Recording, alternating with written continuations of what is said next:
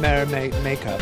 Of course, because it's a summer look, we wanted to keep a very simple makeup, but we wanted to have a touch of color. It's Tilt, it's a, it's a high pigment loose powder, and we use that on the top lids and the bottom lids. And then what we did to reinforce the look is to use this beautiful cyan blue and that goes inside the eye. It's very creamy, very intense, so it just helps you pop the blue.